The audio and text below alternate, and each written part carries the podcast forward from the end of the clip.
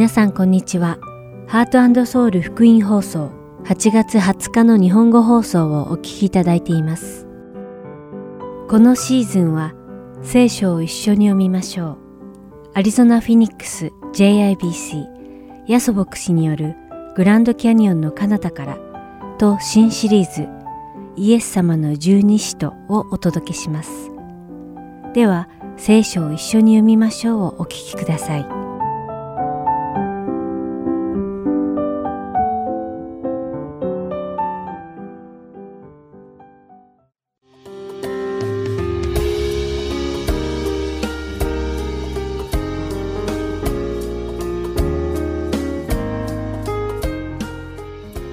皆さんこんにちは。聖書を一緒に読みましょうのお時間です。お相手はダイヤモンド優子がお送りします。先週の放送の中で、使徒パウロが立ち上げたガラテヤ教会にエルサレムから数人のユダヤ人たちが来て、パウロが本当の使徒ではないと主張し、ガラテヤ教会に異なる教えを広げたことをお話ししました。彼らの伝えた異なる教えとは、神様の子になるためには、ユダヤ人たちのように割礼を行い、モーセの立法を従い守ることが必要であるというものでした。このような間違った福音の教えによって、ガラテヤ教会の信徒たちの中には、救いのためにユダヤ人でなくても割礼を行い、立法としきたりを必死に守る人たちが出てきたのです。この知らせを耳にしたパウロがガラテヤ教会の信徒たちに宛てて書いた手紙がこのガラテヤ人の手紙なのです。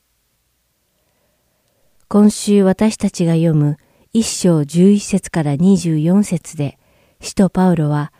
自分が使徒となったのは人によってではなく神様の身旨によってそうなったことを明らかにします。使徒パウロは他の人たちのようにイエス様の3年間の公生涯を一緒に過ごした弟子ではありませんでした。それだけでなく、イエス様の公生涯でイエス様に直接会ったことがあったのかも疑問です。このような理由から、パウロはイエス様の使徒ではないと主張する人たちが出てきて、パウロの福音の正当性について疑問を持ち始めたのです。そんな人たちに向かってパウロは自分が使徒となったのは人間の手によってではなく、すべてを知っておられる神様が神様の恵みによってパウロを生まれた時から選び分けられ、神様のご計画の一環としてパウロを使徒として召してくださったのだ。と説明します。また、神様がパウロに直接使徒としての働きを授けられたので、パウロ自身はそのことについて自分の周りの者たちと相談したことがなかったことも明らかにしています。その上、エルサレムに登って行って、先輩人たちに会って、主が私を召されたようなのですが、どうお考えでしょうか？私も果たして使徒として使えることができるのでしょうか？先輩がそこのところを神様に聞いて結果を教えていただけましょうか？などと相談したこともないことを明らかにしています。このようにパウロは自分が使徒となれたのは神様が自らパウロをお選びになり召され派遣されたからであることをはっきりと手紙にしたためています。さらに、パウロは自分がモーセの立法に関しては人一倍熱心であることも示しています。ですから、もし救いが立法を守ることによって与えられるのなら、自分は誰よりも熱心に立法の大事さを強調し、立法を守ることを進めたでしょう、と述べました。というわけで、今日は、偽福音に騙されているガラテヤ教会の人に、パウロが自ら使徒になった経緯と、救いにつながる真の福音について説明しているところを学びました。これからも引き続き使徒パウロは、ガラテヤ人への手紙を通して、救いに至る真の福音について説明します。それではお祈りします。愛する天の父なる神様、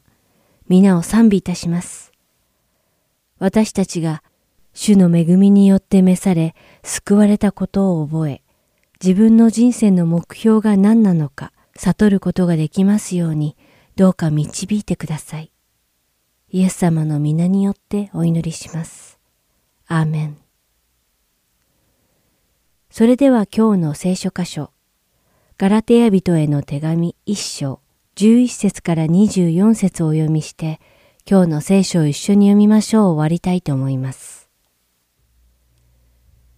兄弟たちよ、私はあなた方に知らせましょう。私が述べ伝えた福音は人間によるものではありません。私はそれを人間からは受けなかったし、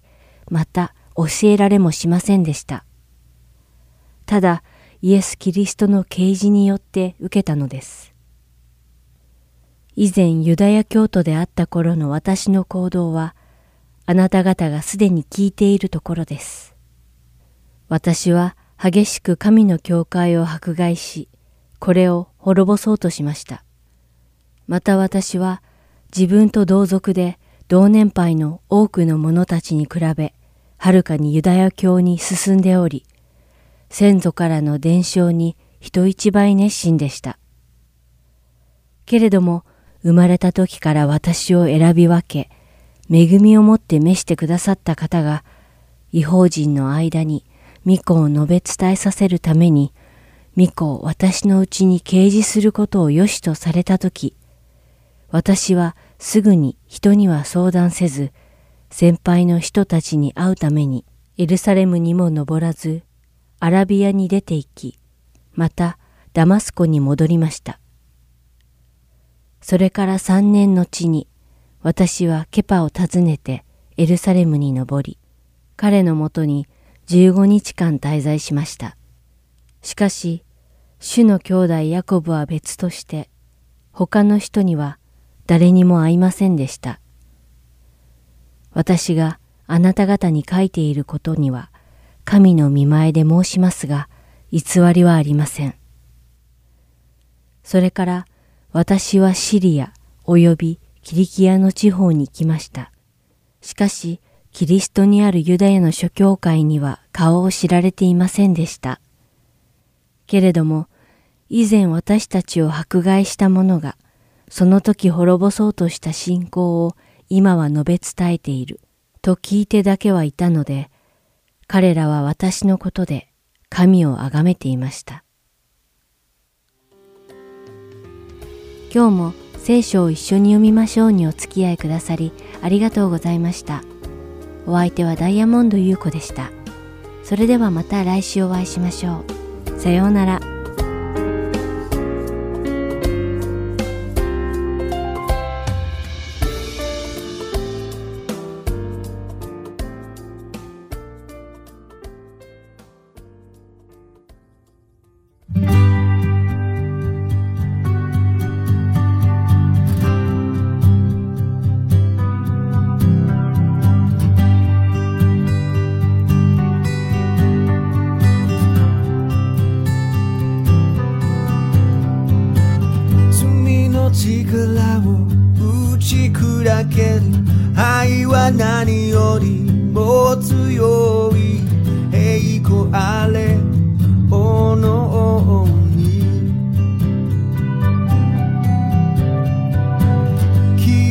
力で戦地を揺るがせ不思議な技に驚く。栄光あれ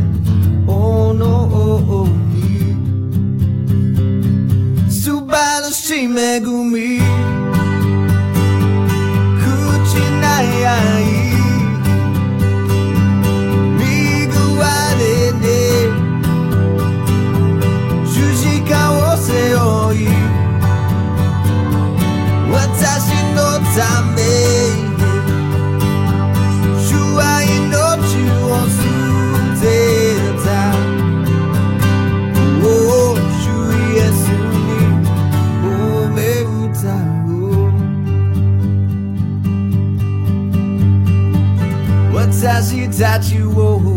がない出し神の子としてくださった。栄光あれ栄光あれ真実と正義で治め日の光のよう輝かれる。栄光あれおの王に。素晴らしい恵み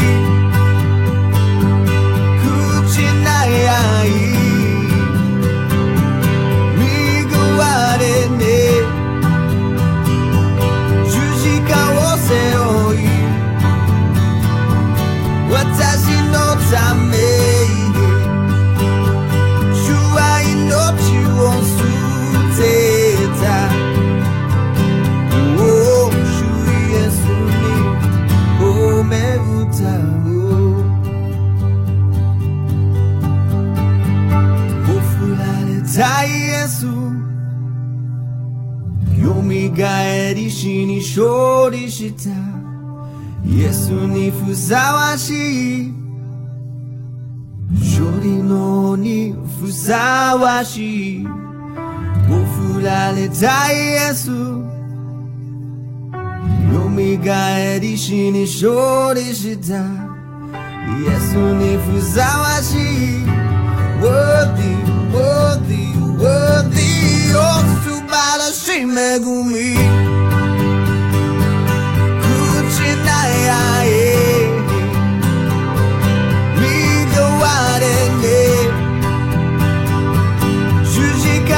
背負い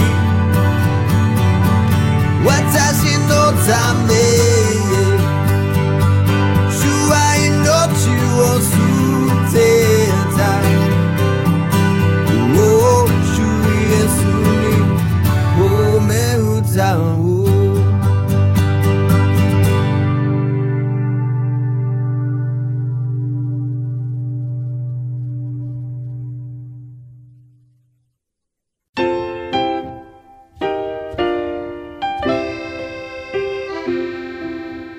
続きましては、アリゾナ・フィニックス JIBC 野草牧師によるグランドキャニオンの彼方からをお聞きください。今日のタイトルは、輝くシャインです。野草先生のお話を通して、皆様が恵みのひとときを送られることを願います。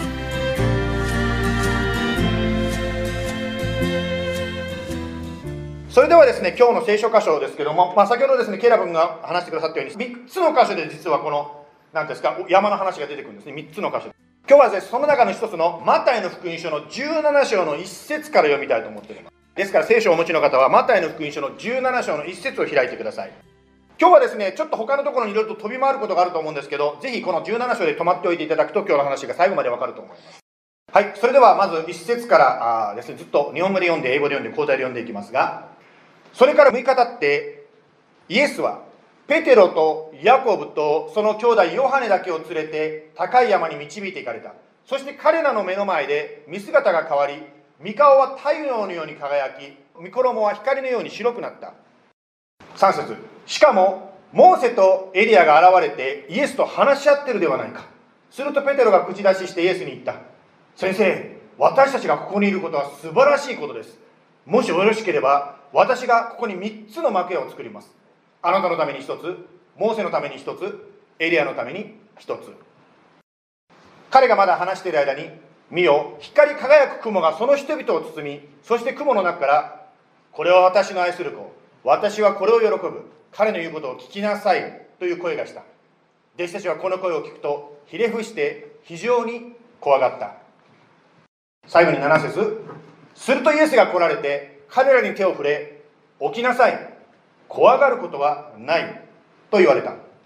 はい。まあこれが本当に目の前で起こったというふうに、まあ、想像しながら話を考えていただきたいと思います。まあ確かに今でもですねこのことが起こったと言われている場所が実は中近東にまだ残っているわけででその中で今の話した出来事があったわけですね。まあこれもだからある意味ではま奇跡的な出来事ということができるかもしれません。というのはですね多くのクリスチャンはですねこういう体験をしたことがないと思うんですね私ですね、ある時びっくりしたんですけど、まあ、名前いませんが、私の一人の子供がですね、イエス様を見たことがあるそうですよ。私は牧師なのに見たことがない。しかしですね、一人の子供がですね、目をパッカリ開けて、お父さんお父さんの後ろにとか言ってですね、本気で言ってんですね。えー、何この子と思った。まあ、ね、子供だから嘘はついてないと思うんですけど、私には何も見えなかったんですけどね。まあ、このようなですね、まあ、目の前で何かすごいことを見るというのは、なかなかクリスチャンでもないと思うんですが、彼らはここで体験したと書いてあります。実はですね、今17章を読みましたけども、この出来事には前置きがあって、それから17章の一節に入るわけですね。つまり17章の一節の前の16章の28節を読みますね。誠に誠にあなた方に告げます。ここに立っている人々の中には、人の子が御国と共に来るのを見るまでは、決して死を味わわない人々がいます。つまりここではですね、まあ、イエス様と弟子たちがいたわけですけども、弟子たちの中で、人の子というのはイエス様ですけど、イエス様が御国、つまり天国と共に来るのを見るまでは死なないよって言ったんですね。つまり生きている間に天国を見ることができる人がこの弟子の中にいるよとイエス様が言ったまあ、今でもね、映画でですね、本当にあの天国に行った男の子の話とかですね、まあいろんな話が出てくると思うんですけど、まあ弟子たちもそういう天国を見るよと言いました。まあ、その後で、28節の後で17章2節でこの出来事があったわけです。ですからまあ、今17章2節から読んだこの出来事というのは、まあ、弟子たちが天国を見た出来事ではないかというふうに、まあ、想像できるわけですね。天国についてですね、聖書はこのように書いております。ヨハネの福音書の14章の3節私が行ってあなた方に場所を備えたら、また来てあなた方を私のもとに迎えます。私のいるところにあなた方をもおらせるためです。まあ、天国というのは、まあ、私が連れて行くというこのイエス様の言い方から分かるように、まあ、大抵の場合は死んでから行く場所でありますが、ですが、まあ、生きている間に弟子たちはそれを見ることができたわけですね。ですから17章の一節に戻りまして、ちょっと天国がどういうところかですね、この箇所から見ていきたいと思います。一節から三節をもう一度お読みします。それから6日経ってイエスはペテロとヤコブとその兄弟ヨハネだけを連れて高い山に導いていかれた。そして彼らの目の前で見姿が変わり、御顔は太陽のように輝き、御衣は光のように白くなった。しかも、モーセとエリアが現れてイエスと話し合ってるではないか。まあ、この箇所を通してですね、いくつかですね、天国がどんなところかということを少し知ることができると思います。まあ、天国というのはですね、私たちよりも先に死んだ人たちが生きている場所というふうに言うことができるでしょう。つまり言い方を変えるならば、死は終わりではないということを言うことができると思います。ここでですね、イエス様と一緒に出てきた2人の人が登場しましたけども、まあ、そのうちの1人のモーセという方の姿が出てきましたね。まあ、これあの、ケラブ君の先ほどの絵よりもうまいと思うんですけど、別に私が描いたわけじゃないんですが、まあ、ここで出てきた2人の人の1人、モーセという方は、キリストよりも1400年前ぐらいに生きてた方であります。ですから単純に考えればですね、この段階でモーセは1400年間天国に住んでいたということになります。ですから、まあ、天国で1400年、それに考えれば地上の人生というのもはるかに短いということが、ここからも考えることができますね。ですから死というのは人生の終わりではなくて、死んでも私たちは生きる、そういう世界があるということをここからも学ぶことができます。そしてそれは本当にですね、この地上よりもはるかに長い人生がそこで待っているということですね。またこの箇所からですね、他にも天国について知ることができます。つまり、死んでもあなたという特別なユニークな存在は残るということであります。まあ、流行りの考え方だとですね、死んだら別の存在に変わるとかですね、虫に変わるとかですね、なんかいろんなですね、あの、リンカネーションですか考え方があると思うんですけど、これを見るとですね、あなたはあなたで残るというふうに分かることができます。例えば、モーセという方は、モーセでありますね。エリアはエリアでありました。ですから、ヒロさんは死んでもヒロさんなわけですね。そしてブリアナさんはブリアナさんなわけです。ですから、死んでもあなたはあなたとして残るわけですね。神様が特別にあなたを作ったわけですね。他の誰でもなく、あなたしかない特別なあなたとして神様は特別にあなたを作り、そしてそのあなたは永遠に残るわけですね。ですから、天国あったらですね、初めて会う人でも誰だか分かるということもこの箇所から知ることができます。弟子たちはモーセとエリアとですね、実際に会ったことがなかったわけです。彼らについて読んだことあるかもしれないけど、彼らと実際に会ったことがなかったんですね。しかし、彼らはこの時にですね、イエス様と一緒に現れた2人を見た時に、あモーセだ、あエリアだとすぐに分かったんですね。まあ、今こういうふうにですね、天国の話をするとですね、ある方はこう思うでしょう。なんかおとぎ話みたい。まあ、この話がですね、本当にほんまかなってこうね、ほんまかいなっていう感じですね、大阪弁で言うとですね。もしですよ、聖書に書かれていることが本当であるならば、この話も本当ということになるわけです。私たち人間、誰もですね、まあ、死後の世界は知りません。というのは私たち誰もですね、死んで、また蘇った人っていうのはですね、私たちの中にはないわけです。みんな生きることしかしてないわけですね。いろんなですね、死後の世界の、ね、話がですね、映画になったりしますけど、それぞれの宗教観でですね、死後の世界を体験している方もいるようでありますね。またある方はですね、人間というのは物質に過ぎないと考えている方もいらっしゃるでしょう。だから死んだら消えてしまう。ですから、このように聖書が書いてあることが本当なのかということなんですね。例えばですね、聖書の中には、まあ、このことも奇跡かもしれませんけど、他にももっとすごいこと書いてますよね。例えば、聖書は世界がですね、神様が作ったなんて書いてますよね。また、ノアの大洪水があってですね、世界中が水に飲まれてしまった。これ本当なんですか？私たちはですね、今見える世界を通して、見えない世界をある程度見える部分が実はあるんですね。例えばこのアリゾナ州にですね、グランドキャニオンというのがありますね。実はこのグランドキャニオンを通しても、神様のされたことを少し見ることができます。はい、モデルのお兄さんが座ってらっしゃいますけどもね。まあ、グランドキャニオンというのは一般的にですね、まあ、コロラド川という川がですね、グランドキャニオンに流れてますけど、それがですね、600万年流れ続けてる中で、こう、侵食作用でですね、削り出されたとこう考えておりますね。はい、600万年流れるとこうなると。しかし、そうではなくて別の説明もあるわけですね。それは何かと言いますと、創世紀6章のところにノアの箱舟、ノアの洪水の話がありますが、そのノアの洪水の時にできたというふうに考えることもできます。まあ、ノアというとですね、今から大体6000年ぐらい前の人だと言われておりますけども、まあ、少なくとも600万年に比べればはるかに新しい出来事だということができます。ノアの時代の出来事がですね、何かということは聖書が言ってるんですけども、その時代は人類がもうですね、堕落していたわけですね。そして、まあ、人類のその悪を裁くために全世界が洪水に飲まれてしまったと聖書は記しております。その洪水の時に溜まった水が流れていったわけですけど、その強力な力で、つまり全世界を覆った水のですね、流れるその強力な力で、まあ、この景色ができたというふうに説明することもできるんですね。一体どっちの説が正しいんでしょうか？残念ながらですね、このグランドキャニオンができた時は、誰も私たち人間はですね、その場にいなかったので、どっちで出てたか分かんないわけですよ。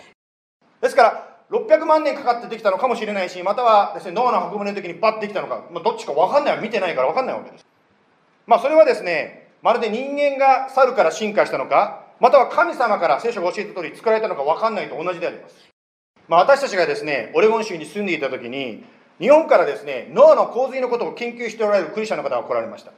私たちの家からですね、まあ、ドライブして3時間ぐらいかな、3時間ぐらいに行った時にですね、セントヘレンズという山があります。そのセントヘレンズという山の近くにある谷に、実はノアの箱舟とこのグランドキャニオンのその謎を解くヒントがあるっておっしゃるんです。そこにですね、こういうまあミニキャニオンですね、グランドキャニオンは大きくないけど、ミニキャニオンがあるんですけど、まあ、これを見るときに、グランドキャニオンがどうできたかを、まあ、知ることができるとその方おっしゃるんですね。じゃあ、グランドキャニオンとここの違いは何かと言いますと、グランドキャニオンができたときは誰も人間はいなかったけども、このキャニオンができたときは人間がいたということなんです。セントヘレンズという山が1980年に噴火いたしました。その時のですね、土石流によって、その強大な力によって、あっという間にですね、この渓谷ができてしまった。何百万年ではなくて、本当にあっという間のうちにですね、この渓谷ができてしまったそうです。まあ、その方が言ってらっしゃったのは、このことを通しても分かるように、グランドキャニオンっていうのも、そんな何百万じゃなくて、もっと短い期間に、一瞬のうちに、まあ多分ノアの運ぶの時のあの強力な水の流れる力によって、あっという間にできたんではないかと教えてくれました。もちろん、どちらを信じるにしても信仰というのが必要になりますね。まあ、このようにですね、私たちが信じている信仰、見える世界を通してこの見えない世界も知ることが実はできるということを紹介したいんですね。弟子たちは天国を見ました。そこでまあ死んでいた人、先に死んだ人が生きているということも彼らは見ました。また、その人がユニークな存在、つまり誰だか分かるということを知ることができると言いました。また、それ以外にもですね、いろいろ学ぶことができると思います。はい、17章の2節に戻りますけども、そして彼らの目の前で見姿が変わり、見顔は太陽のように輝き、見衣は光のように白くなった。イエス様の姿が変わってしまったんですね。見慣れた大工の息子のイエス様じゃなくなってしまいました。非常にこう輝いている姿が出てきたんです。まあ、黙示録の一章の14節こう書いてありますね。その頭と髪の毛は白い羊毛のように、また雪のように白く、その目は燃える炎のようであった。その足は火で精錬されて光り輝く真鍮のようであり、その声は大水の音のようであった。まあ、イエス様の声はですね、大水のような音だったと書いてますね。またある別の歌詞ではですね、神様の声を雷のようだとこう言ってます。まあ、アリゾナもですね、あの、モンスーンシーズンに入ってこう、雷がね、よくなりますね。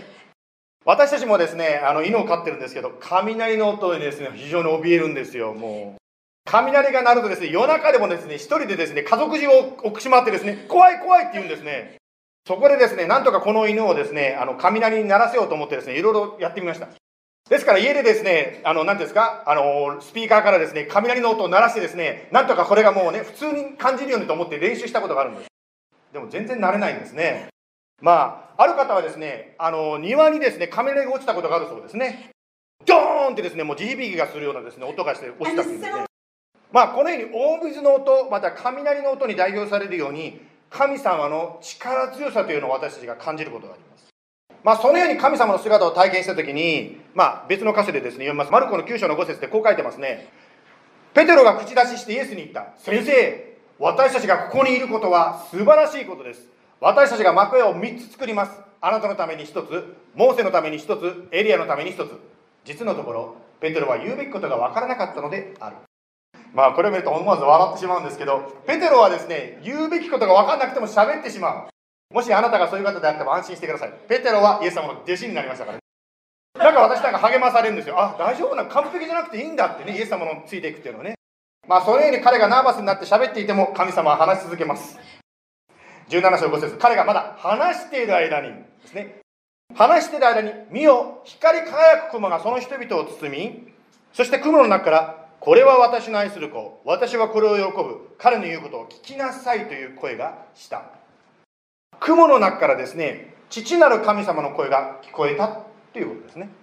まあいつも私たちは礼拝を通してですね聖書のことをね何ですかいろいろと励まされることも学びますしもっと深い部分っていうんですか深いこうベーシックっていうかですねしっかりとした土台を作るための学びもしておりますからちょっとそのことをここで話したいんですけど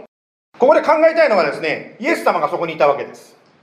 そして雲からですね、父なる神様の声が聞こえたっていうんです。つまり簡単に言えば神様が2人登場します。別の箇所ではですね、このように書いてますね。ルカの3章の21節イエスもバプテスマをお受けになり、そこで祈っておられると、天が開け、精霊が鳩のような形をしてご自分の上に下られるのをご覧になった。また天から声がした。あなたは私の愛する子、私はあなたを喜ぶ。ここではですね、今度は神様が3つ登場します。ですからイエス様がバプテスマを受けている時に精霊様がですね鳩のような姿をして下ってきてそして天から声が聞こえたっていうんですねですからですねまあ神様は3人いるのかなっていうことになります。いやそんなわけはない。というのは旧約聖書の中で一番大事な教えとしてこう書いてある。主はただ一人であると。ですからいやこれ一つしかないんだ。他は神じゃないんだとかいろいろとですね人間は昔からですねなんとかこれを理解しようとしてきたわけです。まあこれを理解しようと思って人間が作った言葉があります。それが三位一体です。まあ、三位一体という言葉は聖書に載っておりませんが、人間が発明した言葉であります。でも、この聖書の教えてる三つの神、一つであるっていう、そのことを説明するために、三位一体という言葉を人間が発明しました。ここで日本語のジョークを言います。三位一体とは一体何でしょうか？この図を見れば分かりますようにですね、聖書には父なる神、The Father という父なる神様がいると書いてあるんですね。ですから、The Father is God と書いてますね。そして今度は子、The Son ですね。ですからイエス様も is God 神様であると書いているそして一番下にあるのはこれは The、えー、Holy Spirit と書いてますけど聖霊なる神様も is God ですねですから聖書の中で神様は父なる神様も神様と言われてますし子なる神様つまりイエス・キリストも神と言われてますしまた聖霊も神だと言われていますしかしその外側のラインで分かるようにですね父なる神とイエス様は一緒ではありませんまたイエス様と聖霊には区別がありますまた父なる神様と聖霊には区別がある3つなのに1つ、1つなのに3つ。考え出すとだんだん頭がごちゃごちゃになってきます。3つがバラバラなんだけど1つである。1つなんだけどバラバラであるということ。頭では理解できないかもしれないけども、聖書で書いてあるから、先ほどのですね、世界の創造とか脳の運ぶにもそうなんですけど、または死んだ後どうなるかもそうなんですけど、聖書で書いてあるから、そのまま受け入れようとする。これがキリストの信仰である。さて今日はですね、イエス様の姿はですね、輝く姿を通して私たちはいろいろ学んできましたが、しかし今日は適用として最後にこのことをお勧めしたいと思います私たち人間はですね自分で全てをコントロールしたいという欲望がありますつまり自分の考えで分かる範囲で全て収めようとするわけ。ですですから神様も自分の頭で理解できる神様にしたいんです。または神様がされることが自分の考えと違うことがもしあるならば受け入れたくないわけです。I don't get it 分からない。それは絶対神様でないと言ってしまうかもしれない。先週ですね先日ですねコロナウイルスにかかった牧師さんの証を読みました。私正直言ってですねその証を読んだ時ちょっと悩んじゃったんですよ。というのはその牧師先生が何をやったかということを知ったからです。その牧師はですね毎週毎週ですねコロナからの解放の祈りを導いていた牧師だったんです。ですからコロナからの解放を祈ってた本人がコロナにかかってしまったんです。まあそうなるとですねじゃあこの先生の信仰は一体何だったんだろう？祈りは何だったんだろう？いろいろ私も考えてしまいました。まあ感謝のことにその先生はですねコロナから回復されました。回復されてその回復した時に体験したつまり病との戦いの中で体験したことをですね証をインターネットに載せておられました。彼はですねコロナとの戦いの中で神様にこう聞いたそうです。まあ実はですね彼とまあ奥さんがいるんですけど、まあ、奥さんの方がこう聞いた答えを書いてるんですけどももう本当にですね牧師を癒してください牧師を癒してくださいとみんなで祈ってる時に奥さんは神様にこう聞いたんですね。神様コロナはいつまで続くんですか？なんで消えないんですか？すると神様はその奥様にはっきりとこういう言葉をくださったそうです。人間が私つまり神様に降参するまで続くとおっしゃったそうですね。その体験をして、まあ、もちろんご自身もですね本当に病と苦しみの中でですねまた ICU の中に入りながら苦しんで最終的にはですね本当に奇跡的に癒されて退院した時に皆さんの前でこういうことを言いたいとおっしゃったそうです。皆さんに伝えたいのはコロナウイルスと戦うことではなくて神様を認め神様に降参してほしいと言ったそうです。神様に降参するということはつまり自分を低くするということであります。まあ私たちはですね神様が分からなくなる時例えば祈りが答えられなかったり自分が考えと違う方向に行く時または今日の話のように理解できない神様のことがある時にですね私たちは砕かれてしまいます。まあ実はこれは聖書の中でも特に詩篇の中でもですね神様はどこに行ったんだ？と言って、悩んでる人の話が出てきますけど同じでありますね。しかし私たちイエス様を信じる者クリスチャンは砕かれる中で本当の神様の偉大さを見ることができます砕かれる時ですね私たちは自分が情けない弱々しい存在に感じてしまいます。しかしイエス様の前にへりくだった人はイエス様が持ち上げてくださる人高められる人なんですね。つまり私たちの力が砕かれる時にイエス様の力が表されるわけですね。つまりあなたや私が砕かれる時イエス様の力を体験することができるわけです。砕かれ恐れる弟子たちに対してイエス様は今日の箇所でこう答えられました。マタイの17章の7節するとイエスが来られて彼らに手を触れ起きなさい怖がることはないと言われた。砕かれた人へりくだる人にイエス様は触れてくださるわけですね。イエス様は信仰を失って湖に溺れてしまったペテロをぐっと引き上げてくださった方なんですね。自分で自分を強くするんじゃなくてイエス様によって私たちも強められることができます。第一ペトロの5章の6節にこういう言葉があります。ですからあなた方は神の力強い見ての下にへりくだりなさい。神がちょうど良い時にあなた方を高くしてくださるためです。ではどのようにへりくだるのか。実はですね今バイチペトロを開きましたけども5章の7節に具体的なへりくだり方が書いてあります。ですから7節を読みますね。こう書いてますね。あなた方の思い煩いを一切神に委ねなさい。神があなた方のことを心配してくださるからです。ですから具体的にじゃあへりくだるのは何かというとここにもはっきり書いてますけどもあなた方の思い煩いですから今あなたの心をボーダーしているものそれが何であれそれを神様に委ねようと言ってますね。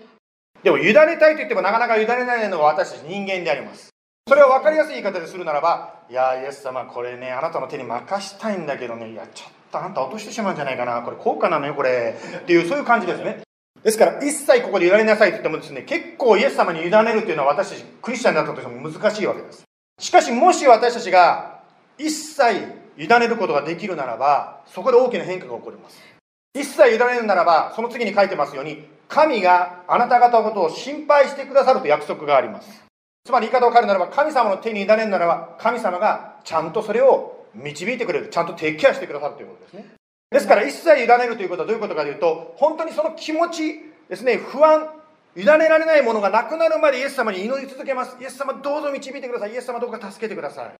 ですから今日ですね、私あの、まあ、みなちゃんという言い方で一般的にしてますけど、みなちゃんが来たことは私嬉しいんですよ。というのは本当にですね、コロナがあるとですね、やっぱりどうしても外出したくないというそういうものがあると思うんです。しかし、皆さんはですね、本当に一歩踏み出してきたわけですね。イエス様を信頼して一歩踏み出してきたわけです。そのように委ねられないものがあるときに、本当に私たちがイエス様に祈っていく。イエス様委ねますってこう祈っていくわけです。ちょっと不安になってきたら、また祈るんですね。イエス様委ねますとこう祈るわけです。まあ、私自身の体験ですけど、いくつか話しますけど、私にですね、仕事が見つかったのはですね、私自身が砕かれて、もう本当にどん底の時に仕事が与えられたんですね。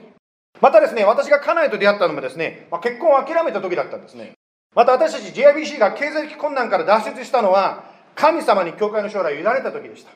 ですからもし私たちが握っているもの、すべて一切委ねるならば、そこから力強い神様の働きが始まります。あなたよりもはるかに大きで、そして力強い神様があなたを守り、あなたを導いてくださいます。レッツプレイ、お祈りしましょう。イエス様、あなたはとってもとっても大きな神様です。もしあなたがあのグランドキャニオンを一瞬のうちに作ったとするならば、どれだけ大きな力があそこに加わったことでしょうか。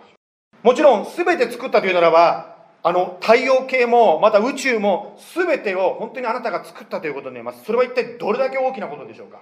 また、一人一人をユニークに作られたというふうに今日学びましたけども、人類一体、今まで、えー、生まれてきた人類が何人いるか分かりませんが、あなたは一人一人のことを考え、一人一人とそばにおられ、一人一人のことをケアしていらっしゃる。どんなにあなたの考えは大きいでしょうか。そんなあなたが私と共におられる。そのあなたが私たちに、私に委ねなさいと言っておられます。一切委ねなさいと言っておられます。委ねなさいというのは何もしないということではありません。自分でできる最善を尽くします。しかし、それでも不安というのは湧いてくるでしょう。それをあなたに委ねていきます。どうぞ導いてください。特に私たちが委ねられないものは、先ほどの話にも出てきたように、どうしても自分の手で握っておきたいんです。自分に力がないということはもちろん分かってるんですけど、でもやっぱり自分で握っておきたいんです。あなたに任したくないんです。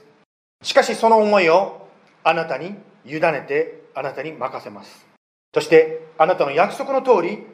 一切心配してください。つまりあなたが必ずそのことをあなたの一番良いタイミングで一番良いことをしてくださることを感謝いたします。どうぞ私たちの人生でそのイエス様の素晴らしい働きを今週見ることができますように。イエス様、今日一緒に礼拝できた方、本当に一人一人感謝いたします。お一人一人の上に、家族の上に、イエス様の豊かな祝福がありますように。イエス様の名前によって祈ります。アメン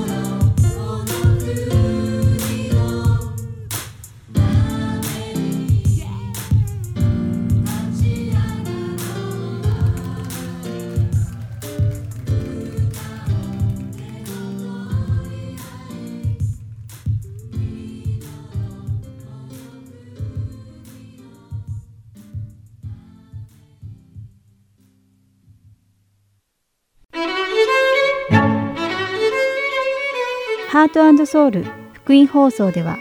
日本語放送だけでなく英語によるキッズプログラムも毎週放送しています。お子様にぜひ福音に親しんでほしいとご希望の方には無料 CD を送付しておりますので CD ご希望の方はハートソウルオフィス602-866-8999までお電話をいただくか heartandsoul.org at gmail.com heartandseoul.org heart.and.org.gmail.com heartandseoul.org.gmail.com までメールにてお知らせください。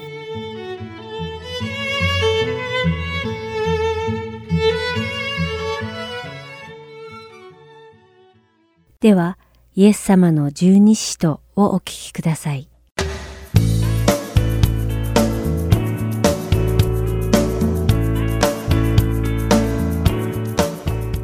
ハートソウル福音放送のリスナーの皆さんこんにちは。イエス様の十二使徒の時間です。お相手は横山まさるです。今日もイエス様に付き従った最初の12人の弟子である十二使徒たちの生涯を調べそこから主が語ってくださる霊的教訓を学んでいきましょう。さて今週も引き続き使徒ヨハネについて見ていきます。ヨハネは西暦70年から90年頃にヨハネの福音書を書きました。マタイ、マルコ、ルカの福音書はすでに書かれており、ヨハネは聖書における福音書の最後の書であるヨハネの福音書を書いたわけです。ですから、ヨハネは意識的にマタイとマルコとルカの3つの福音書には書かれていなかった出来事を主に書き記しました。もちろん聖書に書かれたすべての書は実際の著者であられる聖霊様が深く関わっていたのですが、ヨハネの書は初代の教会において編集されずにそのまま読まれた重要な書でした。その当時、イエス様に関して何が起こったのかを正確に知っている人はあまりいませんでした。イエス様は復活されて天に昇られ、ヨハネ以外の十二使徒たちは皆殉教していました。ですからヨハネは自分自身を重要な存在としてヨハネの福音書に書き残すこともできました。もしそうだったのなら、その書はきっとこのようなものになったのかもしれません。おお、ヨハネ、ヨハネ。彼はとても偉大な弟子でした。ヨハネ、ヨハネ。ヨハネこそがイエス様の十二使徒の中で最も輝かしい存在でした。おお、ヨハネ、彼こそがイエス様の十二使徒の中で最も尊敬された存在だったのです。しかし皆さんが知っているように、ヨハネの福音書はそのようなものではありませんでした。老後を迎えた使徒ヨハネは、10代の頃にイエス様と共にいた3年間を回想して綴ったヨハネの福音書を残したのですが、その中では一度も自分自身の存在を明らかにすることをしなかったのです。ヨハネはヨハネの福音書の中で自分の名前を決して書きませんでした。使徒ヨハネは自分自身を弟子の一人とかもう一人の弟子とかイエスが愛された弟子として書き残しました。若い頃のヨハネは自分が偉くなることを求め名声を欲していました。そして彼は権威をすべて自分だけのものとしたかったために、他の人を受け入れなかったのです。しかしその後、彼は人間的に成長し、自分自身の公明や名誉を求めるのではなく、イエス様の仲間や弟子たちを育てた謙虚な弟子となりました。使徒ヨハネの生涯から学べる第二の霊的な教訓は、私たちは謙遜なクリスチャンにならなければいけないということです。チャールズ・スポルジョン牧師はある説教の中で、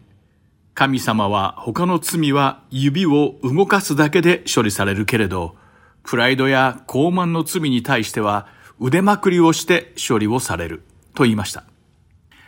私たちは絶えず自分たちのプライドと戦わなければいけないのです。世界チャンピオンになることを夢見ていたボクサーのキム・ドクグーを描いた有名な韓国映画チャンピオンの中で、彼のトレーナーはキムに、鏡の前に立て、ボクサーはミス・ユニバースよりも頻繁に自分自身を見なければならないのだ。それはお前が戦わなければならない本当の相手がそこにいるからだ。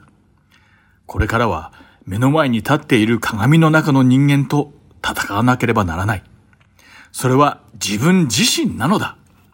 だからお前は自分自身に勝つだけでいいのだ。と言いました。おそらくヨハネもそうだったのではないかと思います。ヨハネは社会的に高い地位につくことを求めていました。そして彼は他の人々を受け入れませんでした。しかし晩年になると、ヨハネは自分自身を見つめて、私は自分の中にいる傲慢で高ぶったヨハネと戦っている。そして私はそんな自分に必ず勝つつもりだ。などと思ったのではないでしょうか。そして最終的にヨハネは傲慢で高ぶり、社会的に高い地位を求めていた自分自身に勝ったのです。その証拠に、使徒ヨハネは私たちがヨハネの福音書と呼ぶ素晴らしい書を残したのですが、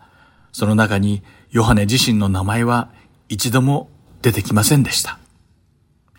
信玄の第三章の34節を読んでみましょう。そこには、あざける者は主をあざけり、減り下る者には恵みを授ける、とあります。また、ヤコブの手紙第4章10節にはこう書かれています。主の見前で減り下りなさい。そうすれば主があなたを高くしてくださいます。私たちが皆人に接するとき、主の前でへり下って謙虚になれるように、この御言葉を思い出せるように願っています。さて、ヨハネの生涯から学ぶ三つ目の霊的教訓とは、私たちはクリスチャンの共同体を築くクリスチャンにならなければいけないということです。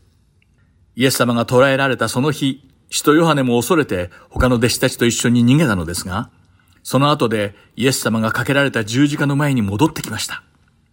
唯一使徒ヨハネだけがイエス様の十字架の上の死に付き添い、イエス様が最後に言われた七つの言葉を聞いた弟子でした。イエス様はヨハネをご覧になってこう言われました。ヨハネの福音書の第19章の26節と27節です。イエスは母とそばに立っている愛する弟子とを見て、母に、女の方、そこにあなたの息子がいます。と言われた。それからその弟子に、そこにあなたの母がいます。と言われた。その時からこの弟子は彼女を自分の家に引き取ったとあります。ここでイエス様はわざわざ弟子のヨハネにご自分の母マリアの世話をするように言われたのです。イエス様には実の兄弟がいたのですが、彼らにではなくヨハネに頼まれたのです。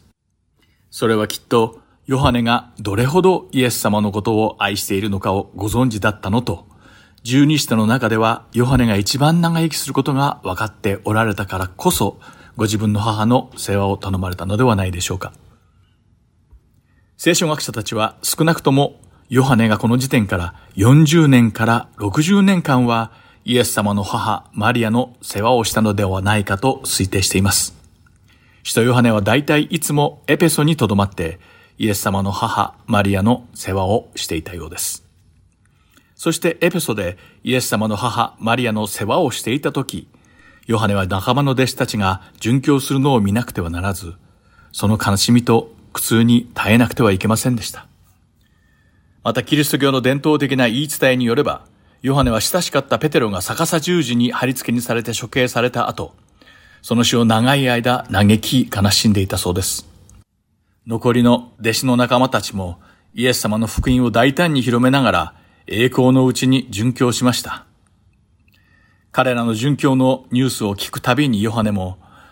私もイエス様のために死ななければならないと感じて栄光のうちに殉教することを望んだに違いありません。しかし神様はヨハネのために別のご計画を用意されていました。ヨハネ以外のイエス様の十二使徒たちは皆殉教し、その他の弟子たちも殉教していきました。そのために初代教会には人々の世話をし、教えてくれる指導者がいなくなってしまいました。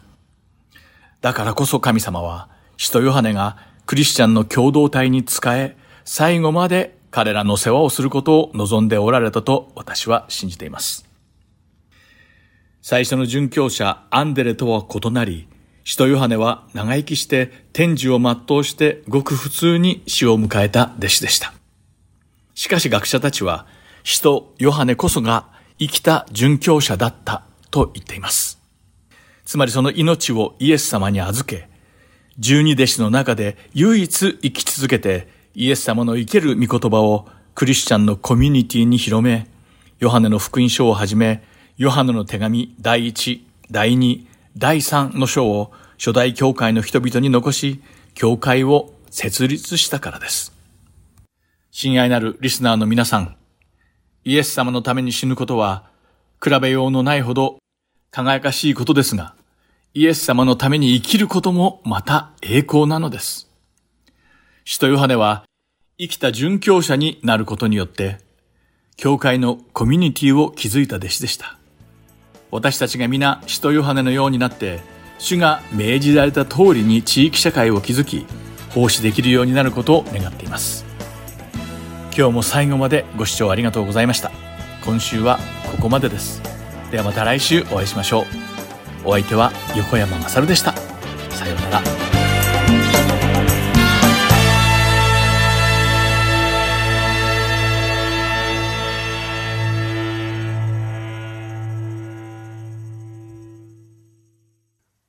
丘に立てる。荒削りの十字架にかかりて。救い主は人のために捨てませり命を。十字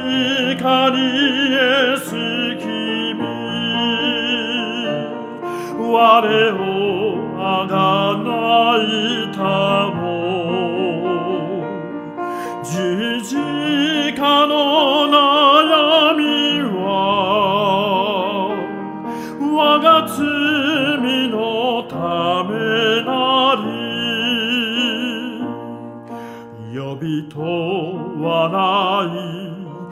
ざけるとも十字架はしたわし子羊イエス神の御子がつけられしきなれ。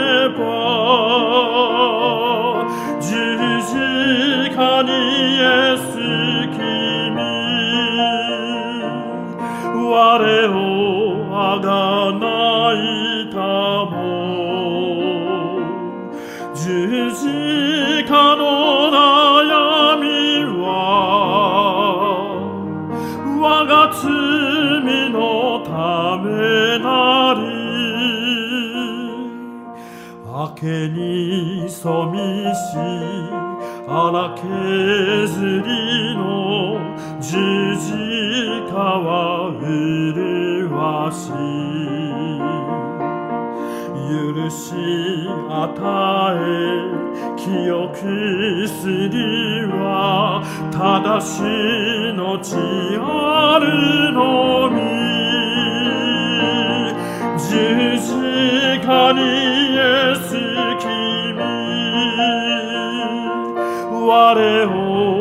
がないたも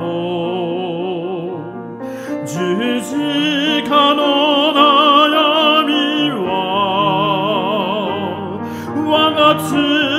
のためなり責めも恥も辛くあらじ十字架に変わりて玉の冠受ける時を日々待てる我が身は十字架にエス君。我をあがいたも十字架の悩みは我が罪のため。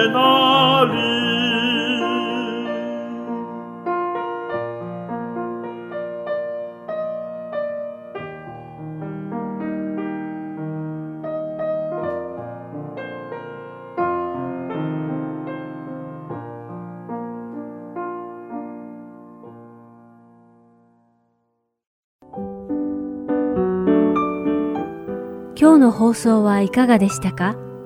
最後までお付き合いくださりありがとうございました。また来週お会いしましょう。